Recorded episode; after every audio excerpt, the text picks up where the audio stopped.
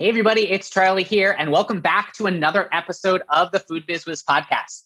This episode is part of our series called Is It Worth It, Charlie? where I help students inside our retail ready community think through pivotal decisions they are about to make in their business to help them determine whether or not moving forward with that decision is worth it.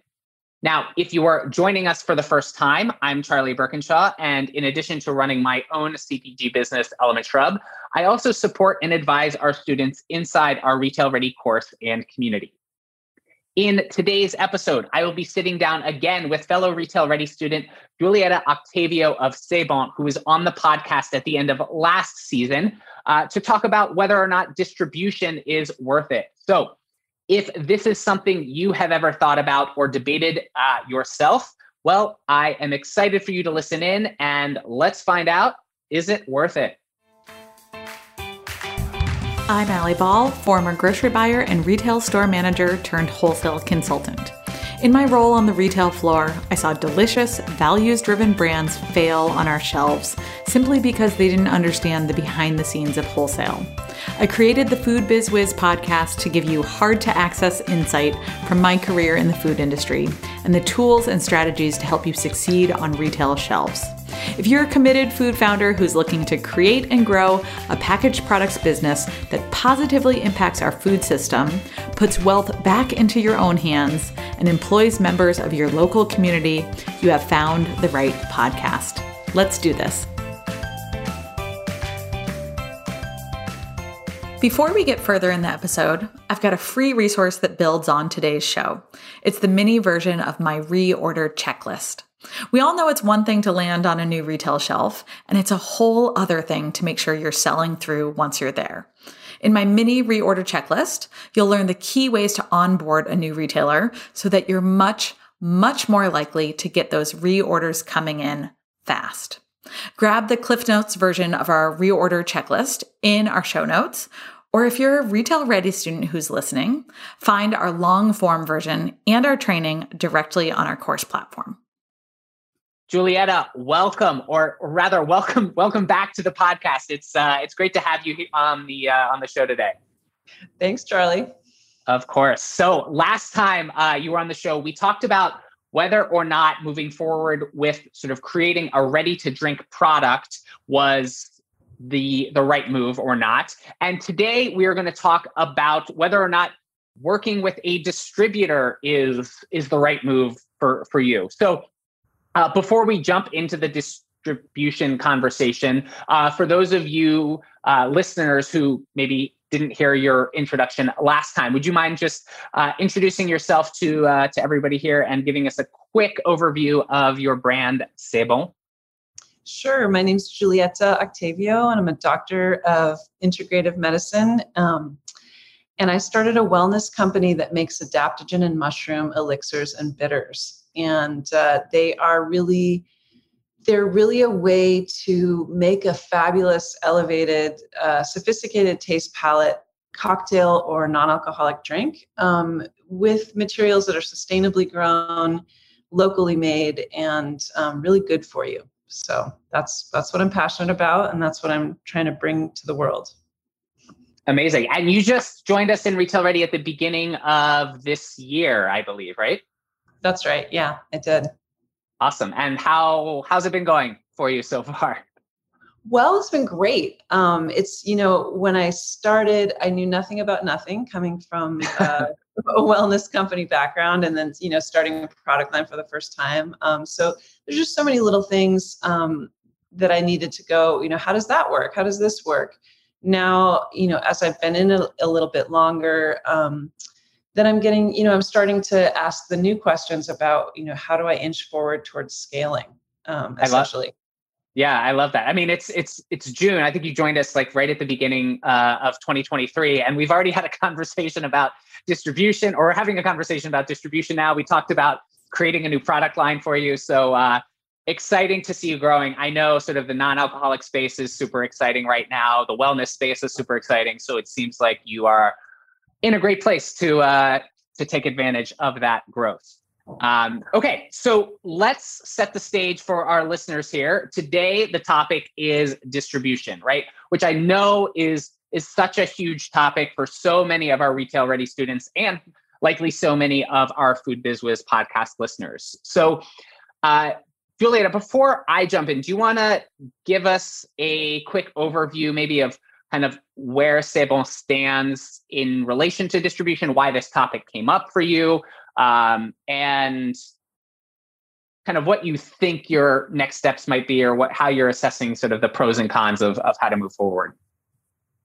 Sure, I'd be happy to. Um, you know, when I first started, I really, I was personally um, selling and and getting into each account myself, um, and so I love that process. I love meeting um, other business owners. I love doing tastings. I love talking about the product. Like I'm, I am the best salesperson for the product, yeah. but there's only so many hours in the day that I have. Um, and it was interesting because at first I got some really negative advice about distributors, and mostly it was coming from the bars and restaurants. Um, and they were like, "Oh, they're terrible. Never ever work with a distributor." and so, you know, I took that. I was like, "Okay, they must know." Um, but then at a certain point, I realized, you know, I just don't have. I, just I just can't do this all, um, or I can't do everything I want to do um, in terms of sales and distribution. Um, just just me. So that's when I started to to hunt around. Um, and I had initial conversation with one, and I'm kind of in the spirits spirits adjacent world. So I was mm-hmm. talking to distributors, and it was interesting. You know, uh, we can get into it later, but there was sort of there was that chicken and egg first conversation. So yeah. So um, Tell, tell me tell me what you mean by the chicken and egg. I, I know maybe brands can sort of relate to this, but tell me from your perspective what what that means. Sure. So um, you know, my first intro uh, I, I'm very, my product works very well with Mezcal. And so I was introduced um, and became fast friends with uh, the guys who run Madre.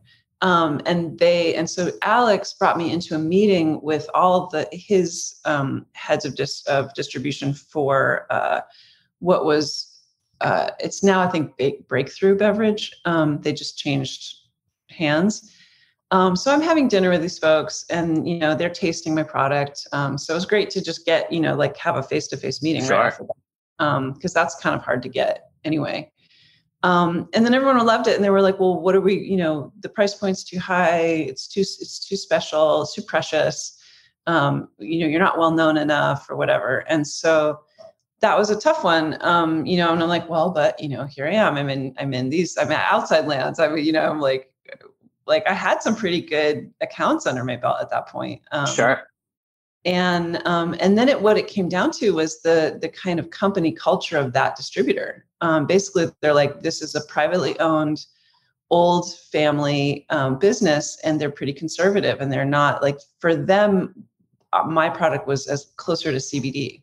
Mm, sure. Like, okay. And our owners don't want to get involved in that they only want to do alcohol and so you know you kind of learn like what's the personality what what's the comp- the distributor you know they they they're a business with their own value sets and their own um, thing too and you know of course they're like everybody in the in the industry in any industry they're trying to mitigate risk sure so um, yeah you know, that's what it came down to so they're like if you're less risky to us then we'll, we'd be glad to carry you. So check back in two months or three months. Um, and then, yeah, so that, that was sort of the, the thing. And then when I did, and I had even more accounts and we were ready to roll, then, then they got bought out by another company, another distributor. So got it. Yeah. Got it. Yeah, that's tough. Yeah. I mean, at the end of the day, right? Like distributors are trying to run a business, right? And just like any other business, they're trying to mitigate risk. And I think it is difficult when you uh, I've experienced this myself with Element Shrub, where you are one of the only non-alcoholic brands in an alcohol sort of portfolio, right? And you know they're typically selling to bars and restaurants, and you're you're never going to be sort of the lead right product that gets presented, but you might be a nice sort of add-on eventually. But still, it's hard to commit to that warehouse space for them for uh, a product that may or may not sell, right? And I think you know we even touched on this uh, during our last episode, right? But you know, this idea of moving forward with the ready to drink versus sort of sticking with your own product and establishing like your the, a name for your yourself and your brand and really um, kind of working out all of the kinks right of of what you already have going. And because i will say once you switch from sort of self distribution to having a distributor making any change just becomes way more expensive and way more time consuming than you you want it to be. So i guess my first tip right off the bat would be if you're going to make any changes to your your product your case size your packaging any of that you know you want to do that first before you right. before you get in. Well it's interesting because i'm now you know i'm with a broker now and they're shopping me to different distributors. And the cool thing about that is you get really brutal feedback right off the bat. So, you know, they're coming back and they're like, your matte bottles are amazing, but your matte labels are crap. You know, they they smudge um, in shipping. Um, they're like, do you want to have a safety seal? You know, um, why can't I read? You know, this is unreadable. And, you know, and so just really good. Um, like one of the products is clumpy. Is that normal? Should it say naturally clumpy on the bottle? You know? Sure, sure. Yeah, so no, I mean absolutely, right? It's it's great to get that that feedback. Hopefully you get it at the right time when you can make the changes without having to either buy back pallets of product that they're like, yeah, this label's smudgy. We're not going to sell it. You have to buy all of it back and like relabel it, right? That's that's the worst. That's great point because at first I was like, God, are you kidding me? Like I've gone through three iterations of label. I have probably, I don't know, thousands of dollars worth of useless labels in a box that I just don't have the heart to throw away. And now they're telling me to use a different, you know, like like kind of uh, digivinyl material. And I'm thinking to myself, God, this sucks, you know. Um, however, you just brought up the silver lining of it, which is way better to spend thousands of dollars reprinting labels on a better non-smudgy material now before I've shipped the things across the country and have to ship it all back and then put a new label on it. So you thank you for changing my mindset. but I'm really, really fortunate to have gotten this very expensive advice now, saving me very, very, very expensive problems. Yeah, later. no, I mean it's it's tough. Distributors are uh, I mean, I would say like relentless and like they don't have the time. I mean, they're again, they're running a business. They've got these huge warehouses, right? They don't have time to. You're, you're. I'll, I'll say you're very lucky that these distributors are providing that feedback to you, rather than just being like, "No, this is broken," or "This is this doesn't work for us." Buy it all back, right? At least you're getting specific feedback on what you need to change.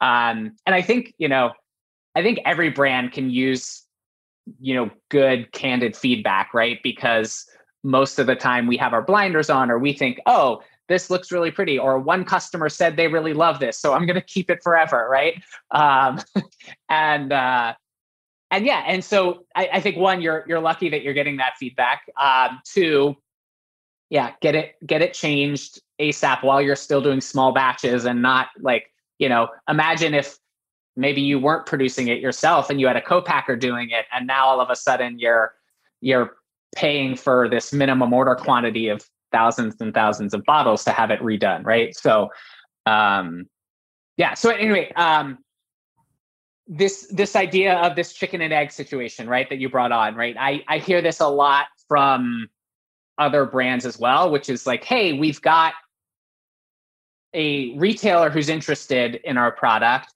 but says we need to have a distributor in order for them to bring it in or vice versa uh, we found this distributor, but the distributor saying, "Hey, you don't have enough accounts to for us to justify kind of moving this through their warehouse, right? Because at the end of the day, the distributor's primary concern and primary goal is to move your product through their warehouse as quickly as possible, right? And if you don't have any accounts to sell to, then they just have this pallet of product, pallets of products sitting in their warehouse that are taking up space that some other product, especially in the alcohol space, that could be moving really quickly at a much higher, you know, dollar price point, um, you know, you you you've got you've got to have those accounts that are ready for the distributor to go deliver to so that it's it's moving through the account as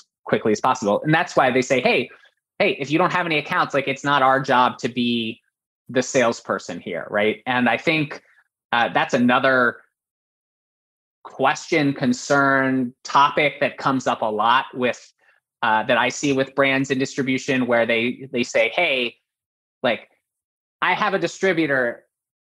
I can go on vacation. Like they're to do all my sales for me. This is like the end of the road. Right. And I think that's a big mistake for a lot of brands to assume uh, because at the end of the day, right, it's going to be your job to like knock on doors and and continue continue to sell.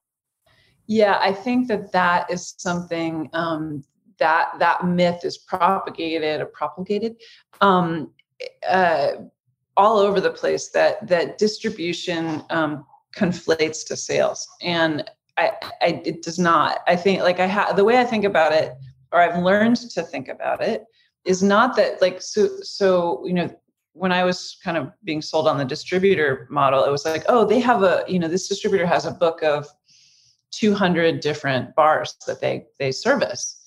And so initially you'd think, oh well, that's great. They're going to talk me up in every one of those. Right, no, right. they're just walk, they just walk in with their catalog and say, what do you want?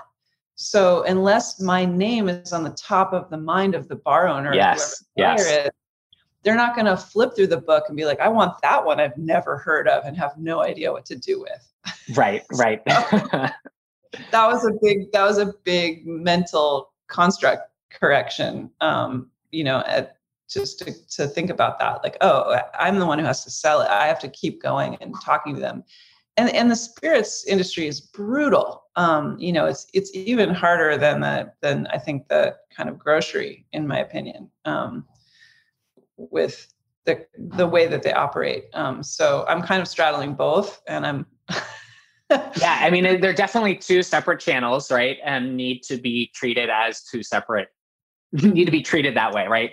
Um, yeah, I mean, I think when it comes to, when it comes to, I don't know, distribution and sort of this, it, it's like I'm trying. I'm the one who's still responsible for creating buzz around my product. Yeah, exactly. And and I, you know, even bringing it back to sort of what we talk about a lot in retail ready, right? Is if you know, getting into a distributor is like getting onto the shelf, right? But you still have to get off the shelf, right? Like once you get on the shelf in Bi-Rite or Whole Foods or Erewhon or wherever it is, it's it's not the buyer the category buyer who purchased your product's job to move it off the shelf, right? It's your job to have a marketing plan in place so that your product moves off the shelf. The same way when you get in with a distributor, it's now your job to make sure that you have a sales team and a marketing plan and a way to get that product moving through the warehouse as quickly as possible.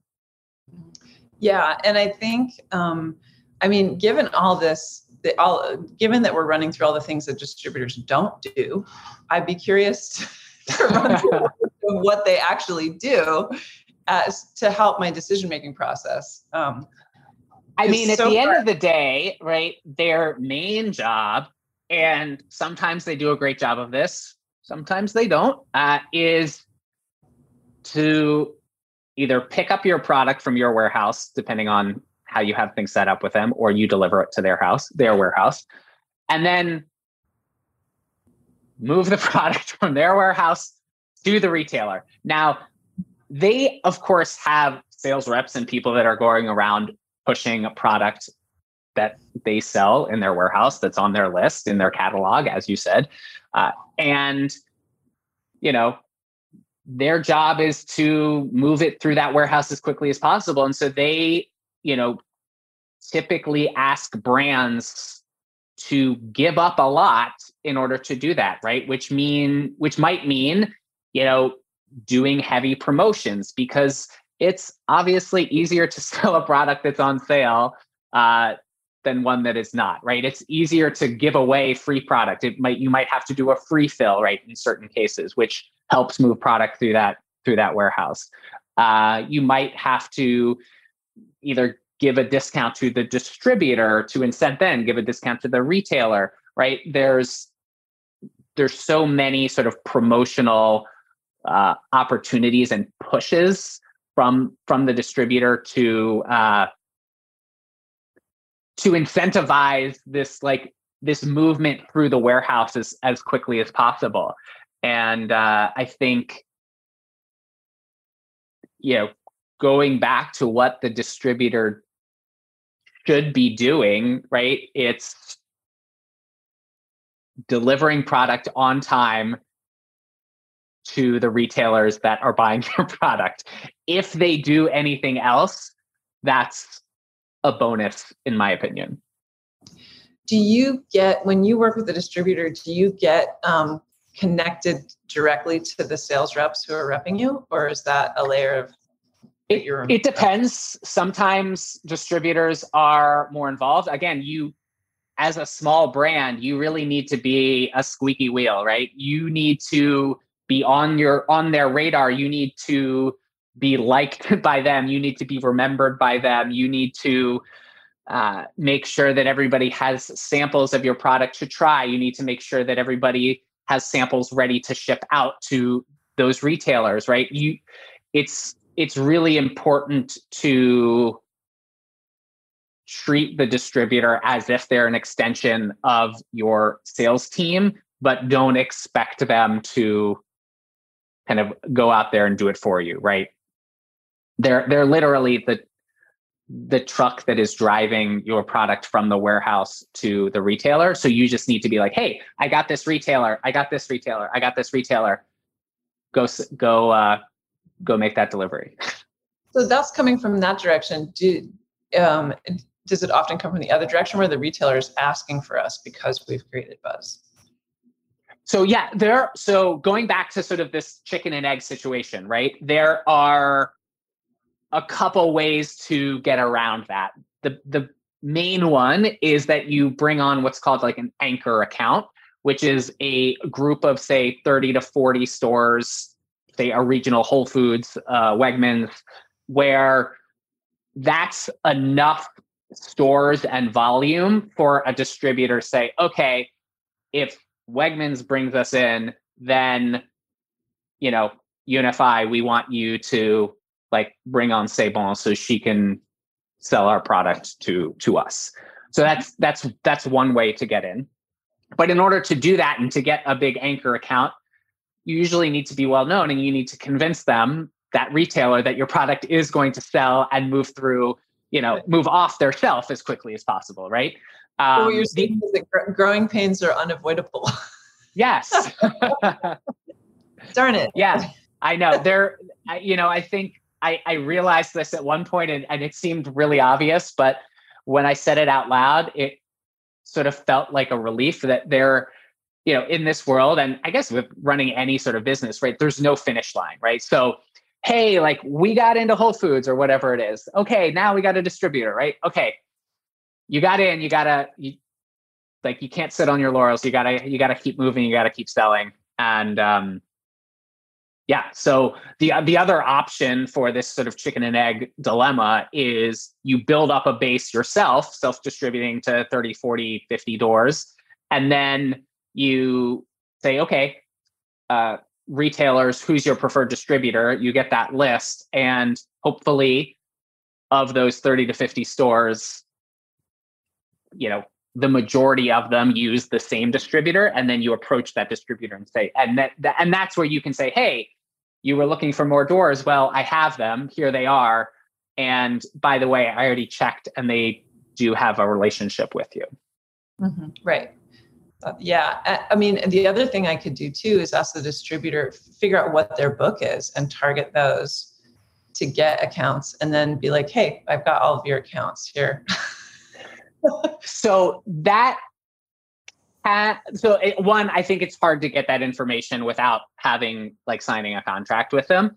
Uh, mm-hmm. Two, retailers, you you you want to ask the retailer who their preferred distributor is because you know, and you know this applies to to brokers and uh, merchandise, who, whoever it is, right? Because let's say the retailer now, and depending who it is, maybe it's a big box uh, chain, maybe it's a small independent retailer, bringing for for them to bring on a new distributor it's going to take them a lot of paperwork and maybe there's a minimum and the that retailer is not going to bring on this sort of new distributor for you uh, to just to bring your product in if it means they have to go spend $400 worth of you know buying other product from that distributor i, I actually did, meant did i misunderstand? Yeah I, I meant asking the distributor who are your top like like if i could get these 10 accounts that you hold currently uh, in self distribution would you take me on? And say like who do you think i should target? Um, and and would that be proof for you? And then if they say yeah okay go to hazy's go to bar Kren, go to you know yada yada rattle off their top favorite and then i get them and be like okay let's let's go. So so i will say if you can get that information without having a contract with them yes like go for it. For sure. Um yeah all day. Okay cool. Uh if, if, yeah i think that's that's the hard part though is, is getting that without a contract potentially. But if you if you can do it or if you have a friend or something yeah. Um okay so for you let's let's get back to this sort of you know is distribution worth it for you Giulietta we've we've talked about this sort of chicken and egg situation. Uh, we've talked about sort of this situation where you've approached some distributors. Some distributors have reached out to you. You you have a broker, but you're being introduced to distributors, but you're not sure, you know, whether it's sort of worth it to do it. So I think one of the other things that I hear a lot from brands or concerns I hear are, you know, for example, I'm looking at this distribution contract and after seeing all of the fees that they're going to charge, all of these promotions, am I actually going to make any money? And, you know, is that true? And how do other brands do this, right? Because clearly there are other brands many brands out there that are distributing and in theory doing well but at the same time you know you never know what's going on under the hood so i always remind you know brands that are that are early on that you know things might look great but you never know what's going on under the hood and don't make any sort of assumptions that things are going amazing for for everybody that's in distribution so w- w- based on sort of that how how do you feel about that sort of sentiment that hey you've maybe you've seen a couple contracts but yeah um so i've seen a couple contracts and the there was one that had no upfront signing fee um, but it had lots of you know little kind of chipping away uh, right um, yeah. and then but more commonly i've seen you know well you know there's a i forget what the term is but you know there's four thousand dollars fee right off the bat for us to take you on. And then there's free fills. And then there's you know a minimum of, of two to four promotions um, uh, a year. And then there's uh, mandatory trade show attendance and you know um, and shipping and buyback. And um, and so at each of those junctures i don't know what that means in real time for me. So it just strikes an unknown fear um, sure. you know. Yeah. And and also the idea of like paying up front um, is so I you know I just had a conversation because my I, like I said I just I started working with a broker about a month and a half ago and basically he brought me these two offers um, uh, one from Palco one from Threshold I think um, and I was like yeah I'm not really in the position to be paying ten thousand dollars you know to to join a distributor and plus all these other fees or whatever. So, and basically what we decided is I, I said, you know, before I before I start working with a distributor, I think maybe let's let's focus on you know multiple door chain stores in in like on coastal areas because he was like pushing these big distributor or these medium distributors in the in the Midwest, and I'm like, yeah, mm. okay, not, right. I think that's not that's not my. I don't think that that I'm going to shine there. Um, and so we just just did a complete regroup, and you know he's focusing really on coastal, you know, multi-door specialty grocery um, without distributors. Um, yeah. Know, to just direct and like let's let's run it through that first, and then build into distributors when we have a little bit more um, understanding of how well I'm selling. Sure. Um, yeah. That, yeah, I I that makes sense. I think, you know, at the end of the day, right, all distributors are going to have some sort of fees and promotional requests and and all of that. Uh, and ultimately, right, it comes be, being aware of those, and I think not glossing over the fact that like sort of these these blinders are like, yay, like a distributor like wants me, like not the other way around, and you just sort of like sign the paper and not realize what you're signing or what you're getting yourself into and you assume the best and you assume that you know the distributor is going to take care of you and uh, and help push your product and and all of that i think one uh, hats off to you for you know stepping back and being like hey is this really is this really the right move for me? Uh, two everybody's to ha- all distributors are to have you know their own set of costs et cetera. But you know i think it's really important that you and and any brand out there listening you really really understand your cost your cost of goods sold going into this so that um, and that you have a three tiered pricing structure right your distribution your wholesale your retail that you're really comfortable with based on your cost of goods sold and and That's, that you're confident, right? That that can uh, that if if you know your costs and if you have that structure in place, and then you know you sort of layer in, okay, well, if I have to do quarterly promotions at twenty percent, and I I have to like do this one time fee or whatever it is, um, you know, can I still make money?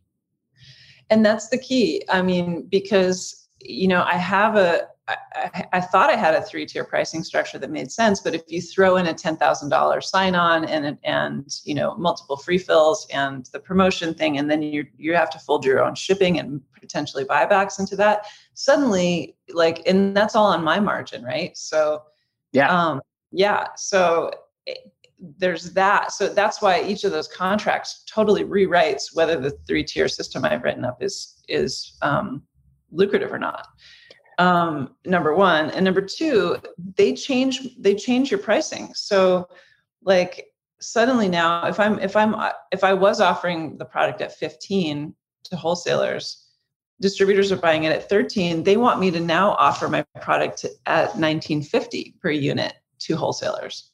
So suddenly the whole, wholesalers that i'm getting outside of a distributor are not getting the margin that they used to because i'm working with a distributor Right. Um, well, and that, so then you have to sort of back into it, right? So that they can get that margin, right? And that's so then, yeah. So then my option is like, okay, I'm going to offer them like, uh, I'm going to offer them free fills that compensate for that additional mm-hmm. cost them that brings it down, you know, to like back down.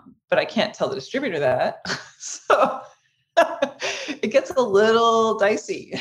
yeah, and, I mean, pricing is definitely an art and and a science right i think mm-hmm. you know um yeah. yeah and then and then it's like uh, continually wondering like in what possible way can i reduce my costs on my end without compromising quality um and so you know it's just like a constant a constant question mark and, and exploration and investigation and with um, such a big you know upfront cost especially i i I don't remember this sort of new vendor fee, but again, I know distributors are more and more trying to mitigate that risk, right? And it right. feels like sort of a retainer for them of, hey, like you don't have a list of accounts that we can sell to right away. So we're going to take this money and sort of put it aside to help fund the storage of your pallets that are sitting in this warehouse for three to six months while we wait for sales to come in right?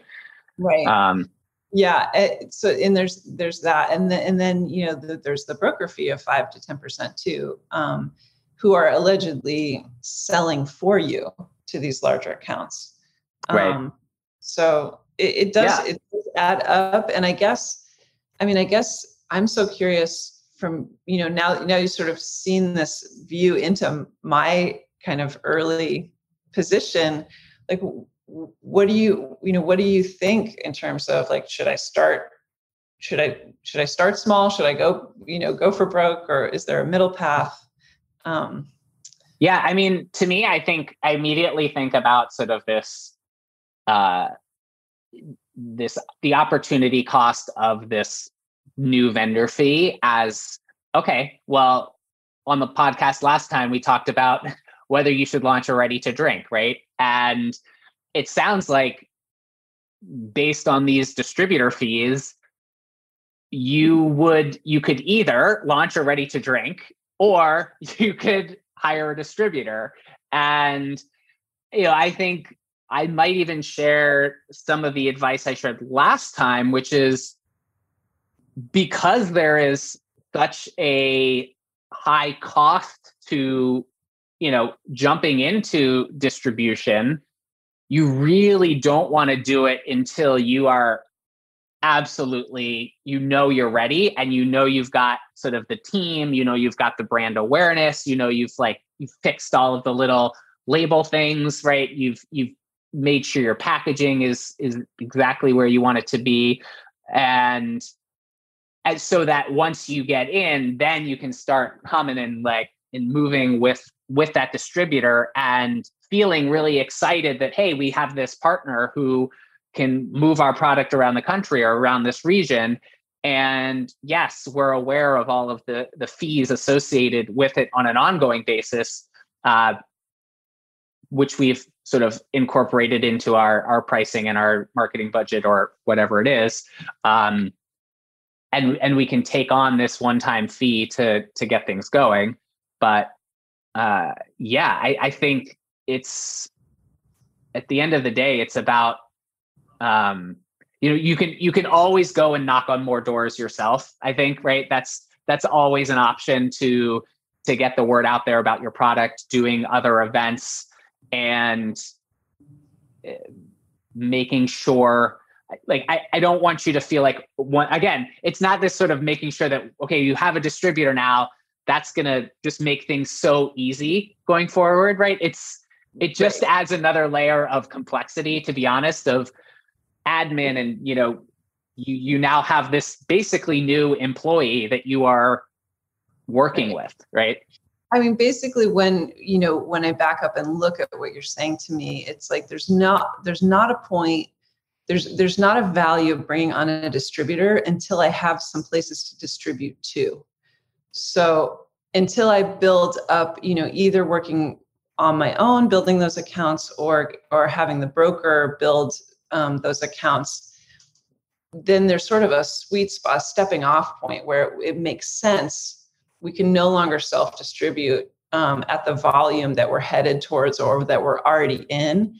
And then that's the moment to jump and that's when the fees you know like the the cost of entry into distribution is not so painful because it's way more painful to stay where i am and be crushed by you know but but we're not there yet. you know we're not right. we're not we're not at that volume so there's no it's like it would be magical thinking to um to bring on a distributor when there's no place to distribute to um at yeah, this point yeah yeah, yeah, and I think one of the other things, and you've you've touched on this a little bit, and I, I appreciate your acknowledgement that this is uh, you know something to consider at least is I think one of the most unexpected things that brands forget about when they start working with a distributor is not understanding the true uh, cash flow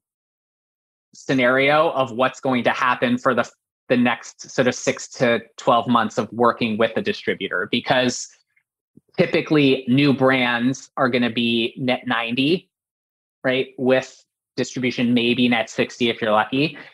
And so you're and and if you're making enough product that you know it needs to if you're making pallets of product right you're going to have to front that money in advance either making it yourself or with a co-packer. So let's say day zero you're out however much production costs. Net 90 you're not you're not getting paid till net 90 and if your first couple of orders are all you know free fills that are going to stores for free then you're actually not getting paid anything for the first 90 days.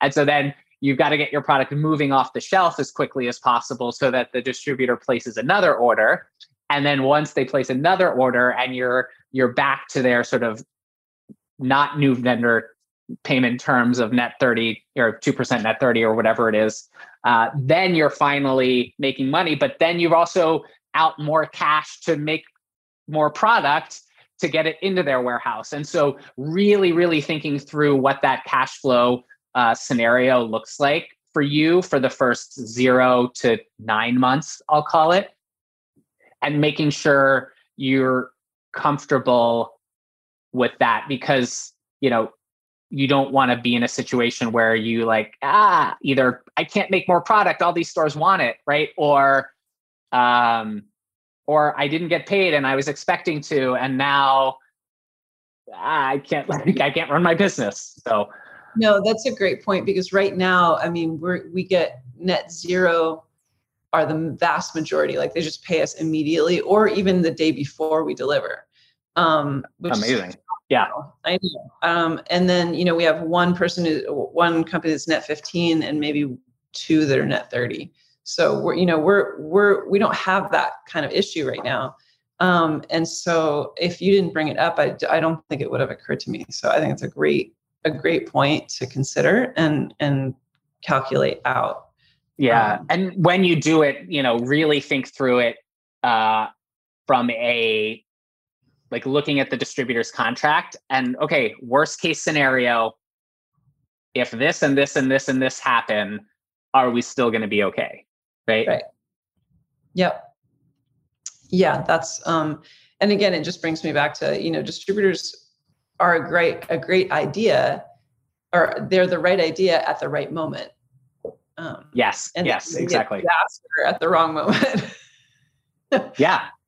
No, I mean, right. I mean, at the end of the day, you know, I hear a lot of brands. I have certainly had my, um, you know, scars from distributor stories, and I hear a lot of brands saying like, "Hey, like this distributor did this to me," and there are plenty of valid stories around that. But at the same time, right, you you also need to make sure that you remember that they are also running a business, right? That they are trying to mitigate risk just like you, and it's your responsibility to sort of try to at least understand what you're getting into before you sort of jump into it assuming that you know everything best scenario is going to happen and uh, and i think you know that's that's not always always the case right? I mean, is there a value to um, to choosing so you know going from just straight wholesale accounts or working with a broker but then but then when i do do my do engage with a distributor for the first time to go with a very small local distributor where i still all the all of the accounts in their book are are accounts that i could potentially have a personal maintain a personal relationship with and um is and i'm just not like i'm like say it's i'm using the distributor basically because i've just run out of um, time and space to to do the distribution, but within like you know a hundred mile radius of our shop. Does does that, that make sense, or is it really a better move to just utilize distribution for the wider you know regional or um, or uh, uh, full country. I forget what national. Yeah, yeah. national. Uh, I mean, one, I would say right there are there are your big national distributors. There are plenty of local regional distributors, and ultimately, it's going to come down to that connection between you know what what are the retailers' preferred distributors, and then are those distributors, you know, working with those same retailers that are in your in your network but you you brought up something else that i thought was really interesting which is you know you said that you don't have time to do all the distribution. So one of the other pieces of advice i might share is okay well let's let's break that down. If you don't have enough time to do the distribution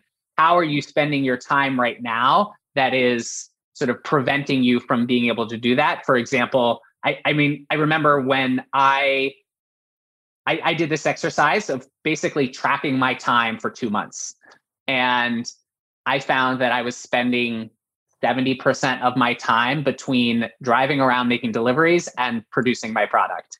And and so I very quickly got uh, a UPS account, and now you know I don't make deliveries, right? And uh, and then I found a co-packer. So you know, I think as you think about this this question in your mind of, hey, I need distribution because I don't have time to the to deliver the product myself. Well, what what are the other alternatives here that would allow you to, you know, find that middle ground potentially, or that would you know maybe give you an extra 10 or 15 hours a week of you know not getting in the car or or doing something else more more efficiently potentially? Well when you said that it brought up well what you know what would be the benefit? It sounds like distributors are quite expensive so because they're mitigating their own risk but i'm like what's why wouldn't i use maybe just fulfillment um, for a while? Like so you know just somebody who handles that part of it or a company that handles that part of it. And also you're right like i'm i am actively looking for co-packers. They're they're super hard to find in the bay area um, sure. because it's just so expensive here but I, uh, but that's definitely and they're two you know they're two different like if i do the ready to drink that's a co-packer that's separate from the sure the yeah. mixers. Um but yeah i mean i i guess that's another question is like why distributor?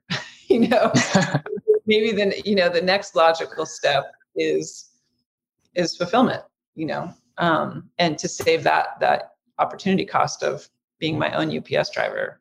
Mm-hmm. um, yeah. what do you think about that? Yeah i mean i would look into you know see see what that would cost. I think right yeah at a minimum you know for example packing up two cases of product and dropping it off at the ups store is likely you know or or having it picked up from your your warehouse without having to, to go anywhere uh, is likely more efficient than you know driving around the city finding parking uh, coming back right? It's uh, especially driving in a city it's super inefficient right? And so i mean we live in northern virginia 10 minutes from dc and i still do not make deliveries to dc because it's just ends up being an hour and a half of my time to go there, wait it, you know, park, deliver, come back, and it's just the same cost for the the retailer to spend you know twelve dollars to ship a box, right? Totally. I mean, the only benefit of delivering in person is that it is occasionally making a touch point, um, and if you can build it into the delivery and then offer some like even minor training to the staff that you hand it off to and take their picture and then post it. Like there's things that Oh, sure. Absolutely. But but by no means every delivery, no way. Yeah, yeah, yeah. like, right, but also, you know, at the same time, you know, and depending on how you have things set up, I know we're straying a little bit from distribution, but I think it's it's interesting that this is sort of the direction that the, the conversation's going. Alternatives to distribution. Right, right. If distribution uh, isn't the right right at this moment. So to me, that seems reasonable. Yeah, I think where it becomes most inefficient is, for example, if you end up just delivering every day of the week, right? And you get stuck not bashing all of your deliveries in one day, or you get stuck not, um, oh, these guys placed an order. Oh, they're such a good account. Like I have to go deliver to them right now. I have to drop everything I'm doing and go go deliver them to them right now. I think we've probably all done that at some point, right?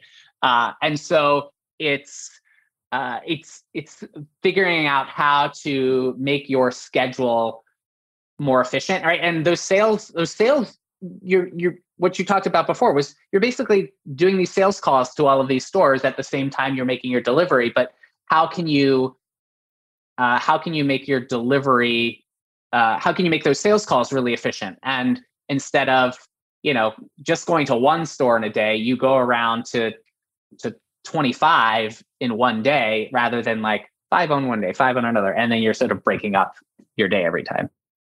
Totally what when i i know that i'm i need to change my time management when um like for instance i like if i'm spending all my time doing production or distribution or or development and i'm not doing any marketing or sales then suddenly the the, the, the need for distribution will drop absolutely.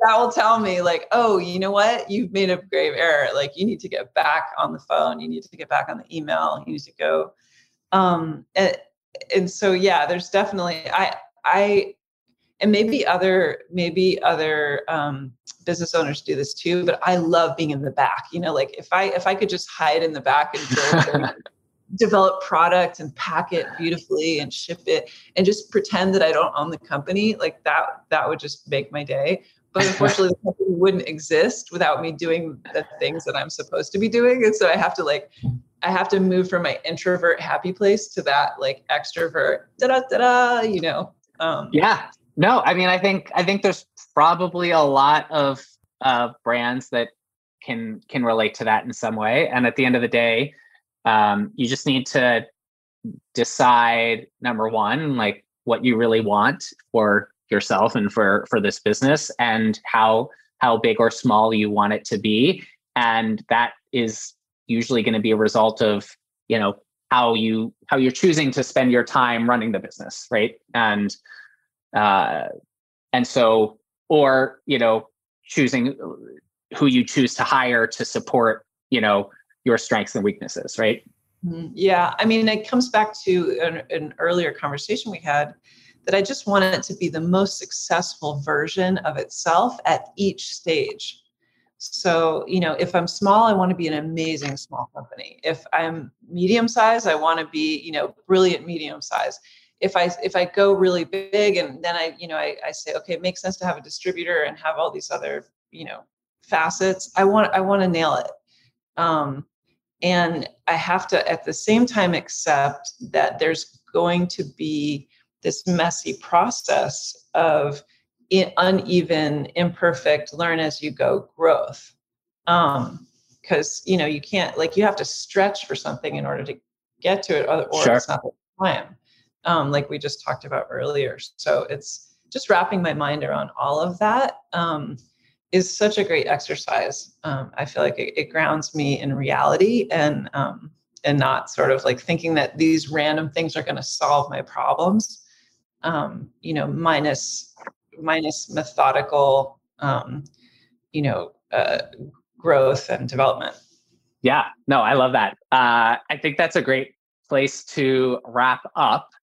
Uh, let's before before we wrap up though, uh, Giulietta, tell me we, we've this conversation has transitioned from should you bring on a distributor should to should you hire a fulfillment group, which is great. I I think this is this is how it usually goes, right? But tell me tell me a couple next steps for you uh, that you think would be helpful for you to move forward with this decision in, in one way or another. Mm-hmm. Um, I'm going to continue to work with the broker um, for them to develop our, you know, uh, get accounts that I don't want to pursue, but I need.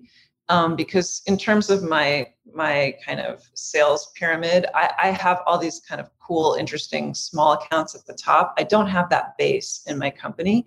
That's just that workhorse, big big volume or, or larger volume. Um, and I'm so that that's kind of the, where it needs to grow or or somebody else can help me do that while i continue to grow up here um, and then you know i'm going to continue to keep evaluating the value of, of a distributor. Um, and I guess maybe look at smaller, more regional distributors um, first, and um, and then work on my packaging. They gave me some really interesting feedback, and uh, keep looking for a co-packer. And don't forget to go running with my dog in the morning, and uh, all the things, all the things.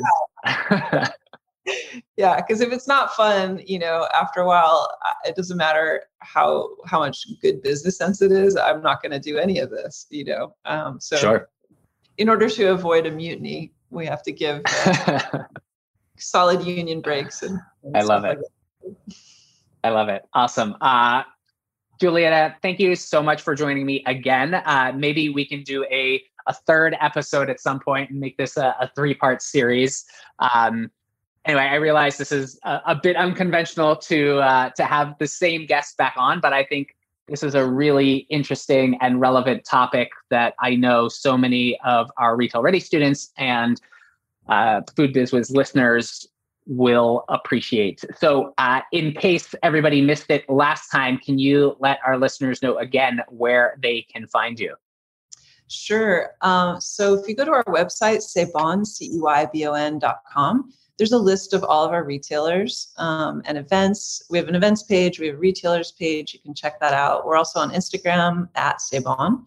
Um, and then, yeah, uh, I would say start there. Um, you can always email me and ask me uh, if you'd like to have our, our products in your local store. I'd love to hear about that too. So amazing. Uh, thank you so much. Uh, absolutely loved this conversation looking forward to hearing how it goes for you. Maybe we'll uh, we'll check in in another uh, six six to nine months and see see where you are. Uh, and uh, all my Food Wiz listeners, thank you so much for tuning in to this episode with Giulietta from Ceybon. This is exactly the type of one-on-one consulting that I do exclusively for retail ready students day in and day out. I as always, can't wait to hear what you thought of the episode, and I will be in your ears next month. Thanks for listening to Food Biz Wiz. If you're enjoying this podcast and the tools it gives you for growing your packaged product business, please subscribe so you never miss an episode. From one small business owner to another, I am deeply grateful for your support of this podcast, and I appreciate it when you share it with your fellow food founders, share it on social media, or leave me a review on your listening platform. Ready for more? Find out how we can work together at foodbizwiz.com. I'll see you right back here next week.